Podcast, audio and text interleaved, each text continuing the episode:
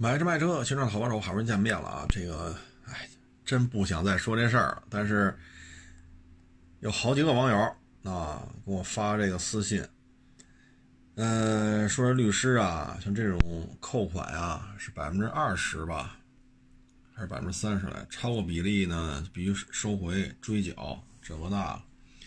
您说的都对啊，我认可您说的，因为您就是律师。您了解这肯定比我了解的专业的多得多得多得多啊！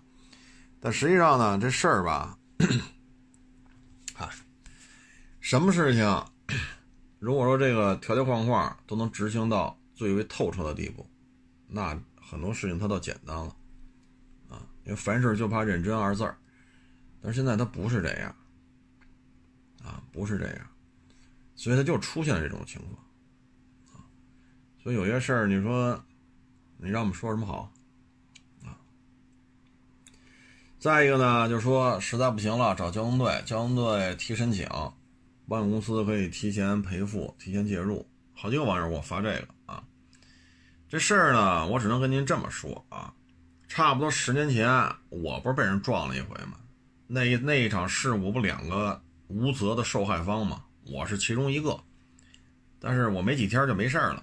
我这边看那个住院的嘛，我买了点水果去看那。我们我去看，就我们俩无责受害方，我们俩我去看人家，人家撞我们根本就不管，要钱没有，一分钱不掏。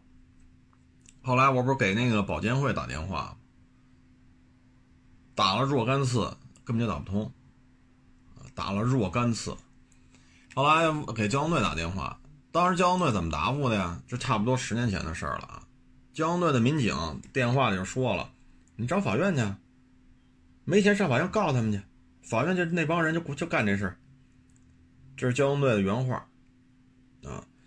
至于说二零二零年了，是不是还这样？我不清楚啊，这个我就不清楚了。这东西，这这这东西你得撞一次，然后产生了高额的医疗费用，然后再去找交通队。看他现在是不是这么流是这么个流程，还是十年前跟我当时那个遭遇是一样的？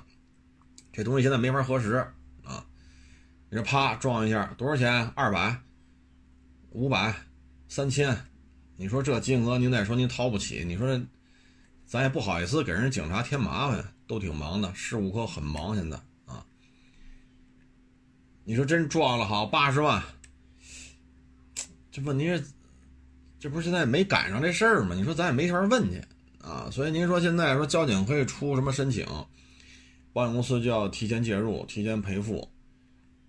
这个东西它牵扯一问题就是什么呀？第一要有责任认定划分，责任认定书要出，责任认定书不出，你让人保险公司怎么介入啊？但有些事儿责任认定书没法出。你比如说这人撞成植物人了，当时到底怎么撞的？怎么调查，对吧？再一个，这个撞的比较厉害，急诊没事儿，拉到病房去，不对了，有骨折了，骨折做手术吧，做完手术发现了坏了。哎呦，抱歉啊，这电话多，这这这这，哎，一天到晚都这么忙。这个呢，就是看。啊，大致这么一情况，咱也别多说啊，越说越负面啊，越说让人听着越闹心啊。反正归了归齐吧，各位啊，开车谁都不撞是最稳妥的，谁都别撞车呀，人呐，俩轱辘、仨轱辘、四个轱辘或者轱辘更多的啊，包括那走道的，谁都不撞，老老实实的啊。说咱走道的。咱就一只要说过马路，一定要走人行横道，别废话，别废话。还是那句话，可能说的很残酷，撞死了赔的多。这话说的可能很难听，那就这样。所以别犯这懒啊！说往前走二十米，他人行横道从那儿过吧，不出事儿。你你这么做，你觉得你不吃亏？出了事儿，你这么做少走二十米，你吃亏吃大，吃亏吃大。嗯，昨儿吧，还有摩托车跑山，跟那个汽车撞了的，然后还有一个是二五零升级到四百，还是二五零升级到六百啊？干到车速说干到二百了，然后谁也没撞着，自己飞出去了，当场就死了。啊，幺二零来的时候呢，是瞳孔放大，没有心跳，没有脉搏。幺二零来了，检查半天没有生命迹象。那个好像是南方的，啊，然后直接就火化了。哎，这个摩托车呀，它有它的这种结构特性，它只要是发生碰撞或者摔车，它就会对驾驶员呐这个伤害比较大啊。咱就别去认定说谁的责任了，反正躺医院的肯定是啊。当然这个这干到二百失控，这就不是躺医院了，这直接就进那小河了。啊而摩托车呀，有它的乐趣。摩托车呢，有它的这种魅力。摩托车呢，也有它的这种一些技术特点，啊，跟汽车确实不一样。但是呢，不出事儿，怎么说都是 OK 的。出了事儿，那就是白发人送黑发人，啊，这种东西还是注意安全。啊，注意安全！咱咱不说谁的责任了，你说谁的责任？你说他划分人没了，你像这个干到二百自己失控，你说你谁的责任？你去找谁的责任？你谁都没碰着啊！你说你赖谁？非常的尴尬啊！你你白发人送黑发人，一分钱赔偿拿不着，你说这爹妈可怎么想？对不对？所以这个摩托车呀，说喜欢骑，那咱就骑。但是骑的时候呢，一定要注意，把握好这个安全的这种预警的状态。啊，你不撞别人，别人撞你，谁都没撞你，自己摔了。你看这个直接挂了，自己谁都没碰着，自己摔了，摔了。幺二零也来了，来了，啥都没有了，你说还弄它干什么？瞳孔放大，血压没有，脉搏没有，呼吸没有。你说你怎么弄？所以这个还是注意安全啊！咱就不多说了啊，咱说说北京车展吧。北京车展呢，这里边呢，咱说小的啊，就是这个，咱先说高尔八啊，咱先说高尔八。嗯，高尔夫第八代呢，这个我不是太看好啊，为什么呢？因为这个车呢，现在已经公布出它的一个具体的一个一个尺码了啊，和它一个预售价了。这个我看呢，我觉得挺不挺挺没有诚意的这款车啊。呃，为什么这么说呢？就是尺码，这台车的尺码实在是实在是小了点儿。它的长、宽、高啊。都要比高七小，它比高七长的就是车身长度，但是轴距它也短了。哎呀，真抱歉啊，这这这电话太多了。嗯，高八呀，我觉得依照它这种玩法，嗯，我不是太看好。就是尺寸啊，全小一圈啊，然后咱要这么弄的话。以大为美，本身高七就不算是那么的那么的大，对吧？不是一个说空间特别大的两厢车，但是你要是到了高八这儿，这这这这全全缩水了，这是不是也不合适？是吧？所以这个事儿吧，我觉得在咱们国家要这么干，然后动力系统呢，它又没有什么变化。嗯，所以就看吧，这一代我估计不会太好卖，啊，窄了、矮了、短了，就车身长度变长了，啊，轴距是两米六二，咱们现在的高七呢，轴距是两米六三七，缩水了一点七厘米，然后动力系统呢，还是一百五十马力的 1.4T 配七速双离合。嗯，至于说是不是独立后悬挂什么的，这我还真没找着相关的介绍。但是从目前看吧，我觉得这台车，嗯，兴趣不大。预售价十五，一开始我以为是 中配或者说相对高的配置啊，就是 1.4T 的中高配啊。后来一看，预售价十五万起，我这也太高了吧！卡罗拉、雷凌双擎混动，现在裸车就是入门级啊，十二万或者十一万大或者十二万冒，咱取个整吧，十二万。那车加上购置税，加上商业保险，全办完了，它也到不了十五，就说十二万，购置税一万，就说一万吧，十三，保险能上多少？啊，所以我觉得这个高八这个定价，这个尺寸，就实在是有些。你比如说轩逸，那那个后排比高七、高八、高几都没有轩逸后排大。你别看它什么后悬挂不行，配置不行，我大，我后排大，我沙发软。你要说 你像什么朗逸、宝来、速腾、英朗这些车，没有一个说起步价能干到十五的，速腾都卖不到这价，你现在高八卖这个价，这我觉得有点，哎，原来我还说呢，说高八一年能卖个十万台以上。没问题，也就是说每个月八千一万的。那现在看这个尺寸，看看这个定价，我觉着挺一般的啊，我觉着挺一般的。我觉得这一代可能也就这样了吧，戏不大啊。当然了，会有人买的，为什么呢？这个级别里边全新推出的两厢车，嗯，往下一级别的只有一飞度。往上一级别的只有高八，骐达那车已经很多年不换代了，致炫呢也很多年不换代了，所以现在看两厢车大几万到十几万这个价位的两厢车，就这俩，一个飞度，一个它。那两厢车的消费群体总是存在的吧？它并不是说这世界上所有人都不买两厢车了，你也不能这么说，所以它还是有一定的市场空间的。但像原来我觉得这车能卖十万以上，就是一年啊卖十万辆以上，我觉得要这么个定价，这么个大体格子，我个人觉得有难度啊。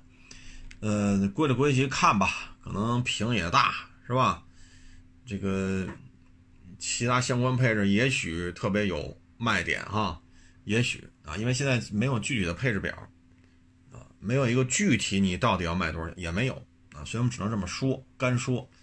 但是看完之后，觉得不太看好啊。咱再说一大的啊，就是嘉华。嘉华呢，这个已经在车展上正式亮相了。这车呀是真不小啊，真不小。远处看着轮廓呀，就像那个林肯是叫飞行家吧，是叫冒险家来着，我我就给我搞混了。就是那 3.0T 那个，像是那台车哈拉 Flash，像那个车的哈拉 Flash 版本啊。这车呢，五米一五五，宽一米九九五，高一米七四，轴距三零九零，这尺码啊，正经八百可是不小了。呃，作为 MPV 来讲，尺寸就是正义，那这这正义这正义正义感够强的。然后大连屏啊，就类似于奔驰 S 那种玩法，大连屏啊，液晶屏啊。呃，车呢，主要是看发动机。三点五这个不太适合咱们，我个人认为还是二零 T 加八 AT，就是 K 五啊、锁十啊那套动力系统，可能装在嘉华上还是比较合适的。嗯，如果真想走量啊，我个人认为就嘉华来说，尺寸够了啊，尺寸够了，配置也不会差哪儿去，因为韩国车配置就是高啊。我觉得它要能做到什么呢？就是二点零 T 加八 AT，这是第一点，要换成这种排量的。不要上三点五，或者说三点五不要作为主打，啊，所以要上二点零，啊，三点五愿意上上，不愿上拉倒。第二要有四驱，海外的嘉华推没推四驱版，我还真忘了看了啊。但是我觉得这车应该有四驱，啊，你买两驱也行，你买四驱也行。第三，六座七座都要可选，啊，是二二二还是二二三，这一定要可选啊。这样的话呢，我觉得如果说你推出一个二点零 T 加八 AT 四驱二二二座椅布局的，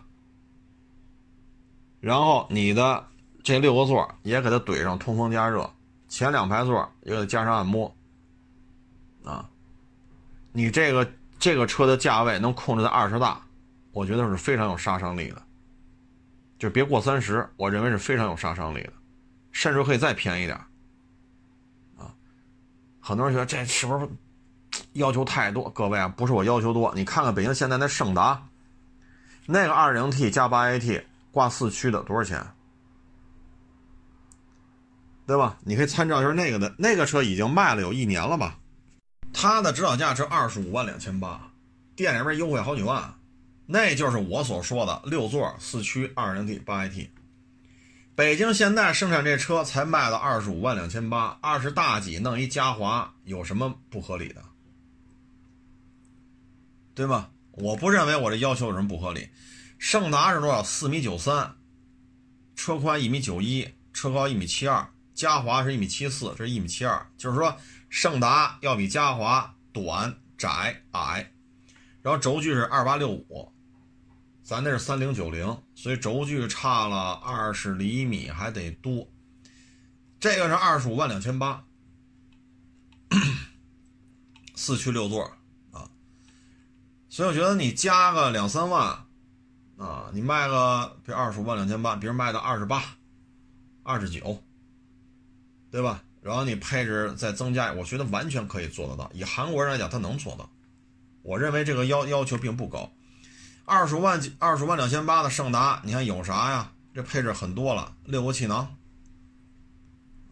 车道保持、车道偏离，啊，主动刹车、疲劳驾驶提醒、ACC，啊，自动启停、自动驻车，你看看，这配置可不低了，全景天窗，而且是前半截可以打开的，电尾，而且脚感呢，脚感电尾门。无钥匙进入，无钥匙启动，远程启动，前排烫定，对吧？前排烫定，所以我觉得这个完全可以做到。二十五万两千八，基础上加三万，嘉华就像我刚才说的，六座，前两排通风加热按摩，第二排带腿托，第三排也带通风也带加热，然后二点零 T 八 AT 四驱。二十八万多，二十九，完全可以做到，没有什么做不到的。然后再优惠几万，就像现在胜达似的，你说这性价比就很高了。这样的话，MPV 当中，我个头够大吧？你别跟我比大小，我这块头子跟谁比我都不差。第二，比配置，六座别克的啊，G L 八有六座版，那多少钱？这多少钱？如果说你配置没要求那么高，我可能哎呀，咱别弄那么复杂了，前排通风加热就行了。那可能这价位还下来点了啊。所以我觉得韩国车要想在 G L 八、奥德赛、艾力绅，包括未来的塞纳啊，在这么一圈子，其实也没几个对手，在他们当中抢点食儿吃，只能把自己做的更到位，否则的话没有出路。啊，我认为嘉华就得这么做，不这么做没戏。而且我个人认为定价就是这样，没有什么高的。我不认为二十八万多买这么一个配置的六座四驱二零 T 八 AT 的嘉华，我不认为我要求这个价位有什么不合理的，很合理。你不这么做就死路一条。啊，就这么简单。你说这个，我我你说这个，咱再看他那个帕里斯蒂也正式公布了，啊，原来预售价三十一，现在呢二十九万八千八。帕里斯蒂，啊，倍儿大个儿，啊，倍儿大个儿，呃，你就可以把它理解为刚才我说那嘉华的底盘升高版，啊，四驱底盘升高，你可以这么来理解啊。然后这台车是三点五的，你要进口的话，三点五的关税要高很多，所以这台车这么大的排量还卖到二十九万八千八，这是可是原装进口的呀，各位。啊所以我觉得这个价格可真不高，啊，所以进口的三点五的帕里斯蒂都能卖到二十九万八千八，国产的嘉华，我刚才要那，我说卖到二十八万多，完全可以。所以你要真想买这么大的 MPV，G L 八你看不上，奥德赛艾力绅你觉得小，那你就等等，你看这嘉华最终是什么配置，什么价位啊？这次车展呢，我觉得一个好的现象是什么呢？就是个别洋品牌完全被自主品牌啊压住了这个风头。你比如吉普吉普的展台，它的这个人流量就很少。但是呢，哈弗大狗啊，坦克三百啊，欧拉呀，啊，还有那个那叫什么超跑，就是长城那个古典美的那个三厢轿车啊，那真是人头攒动啊！而且很多老外都去那儿看，很多老外都去看啊，长城炮啊，大狗啊。坦克三百啊，包括他那个潮派啊，什么这猫那猫啊，很多老外。各位，当年也有一个企业自主品牌也这样被老外围观，他是谁呢？众泰。但是那个时候围观是什么呢？是我操，他们家抄我的车就这么肆无忌惮的抄吗？哎呦我去，法治社会，他就这么抄我的车，他居然参加这么大的展览啊？这。这科学吗？当时是这种心态，但是现在他来长城就是，哎呦，这车能做成这样啊？哦，这车是这样，这值得关注一下啊！这个是一个新的一个设计的方向。现在老外再来探讨的是这些东西。你说哈弗大狗，这车定价可不高，十一万九千九吧，好像是，真不高啊。当然了，你要是说想出去嘚瑟一下，那你就买那 2.0T 的。但 2.0T 这次好像没出，这次报价全是一点五 T 的，这车反正城市 SUV，这算是城市 SUV 当中偏硬派的，偏硬派的啊。呃，从市场关注度啊、预热，这应该打一高分了。长城的公关团队确实有两把刷子啊。定价也不高，十一万九千九，你还真不能说这车贵，啊，内饰啊、外观呀，也它有自己的这种风格，啊，有它自己的风格。但是我觉得你要真是要出去玩那我建议你还是等等那二点零 T 带后锁的四驱版本，啊，因为你真是说走一些非铺装路面啊，四驱还是管点用啊。咱不是说沙漠里边怎么着吧，好汉坡怎么着吧，咱就是 走一些非铺装路面，带四驱还是好一点啊。所以你要是真想那什么，你就等等，看看二点零 T 四驱卖多少钱。这车呢，玩意儿不难看啊。很多人说这车跟过去的哈弗系列完全不是一路子，没错。因为现在长城的这个设计总监呢，是原来路虎的设计总监。你看前往前倒吧。啊，从极光开始，倒这么七八年、八九年，你会发现路虎的车非常漂亮。包括现在还没换款的，到今儿还没换款的大揽胜，啊，包括已经换款的那个老的极光，那确实是非常有特点。你跟过去我们看到的那个神行者二代，跟那会儿那个揽胜啊相比，这这个现在的这个。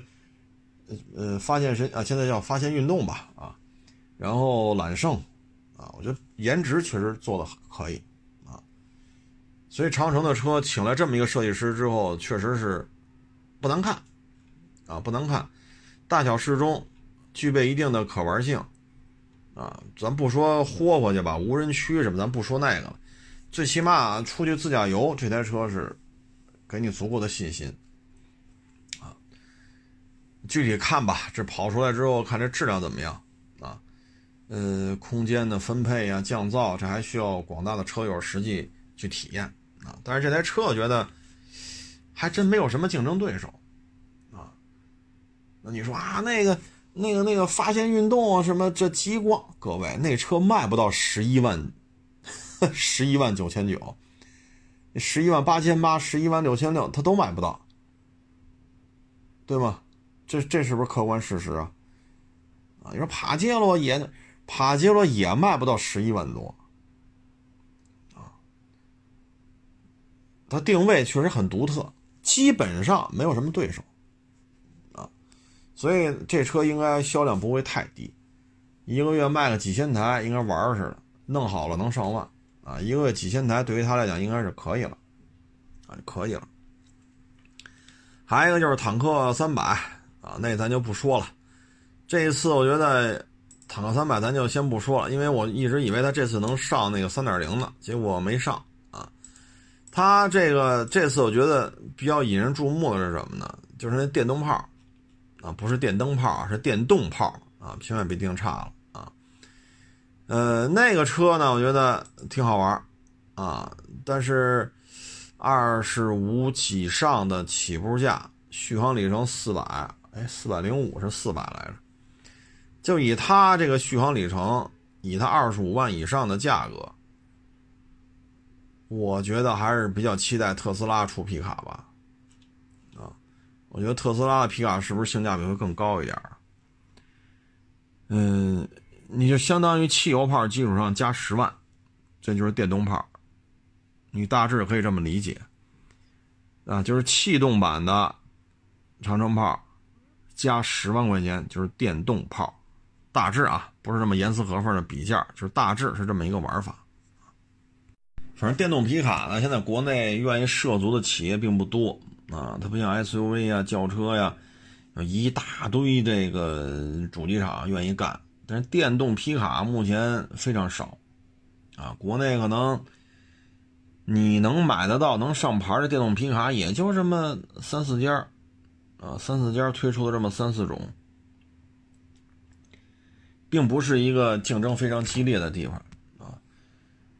嗯，所以你往好了说吧，竞争对手不多；你往坏了说吧，可能电动皮卡不好卖，不好卖，因为电动皮卡并没有什么政策上的促进。你比如像北京啊。汽油版的皮卡六环以内基本就歇了，六环以外的部分地区也歇了。如果北京政府说了，电动皮卡不受皮卡限行政策的管制，五环外随便开，五环以里夜里开，你看着吧，电动皮卡在北京得卖脱销了。但是现在没有啊，没有这种产业政策啊。所以电动皮卡前途还是比较有一些不确定性啊。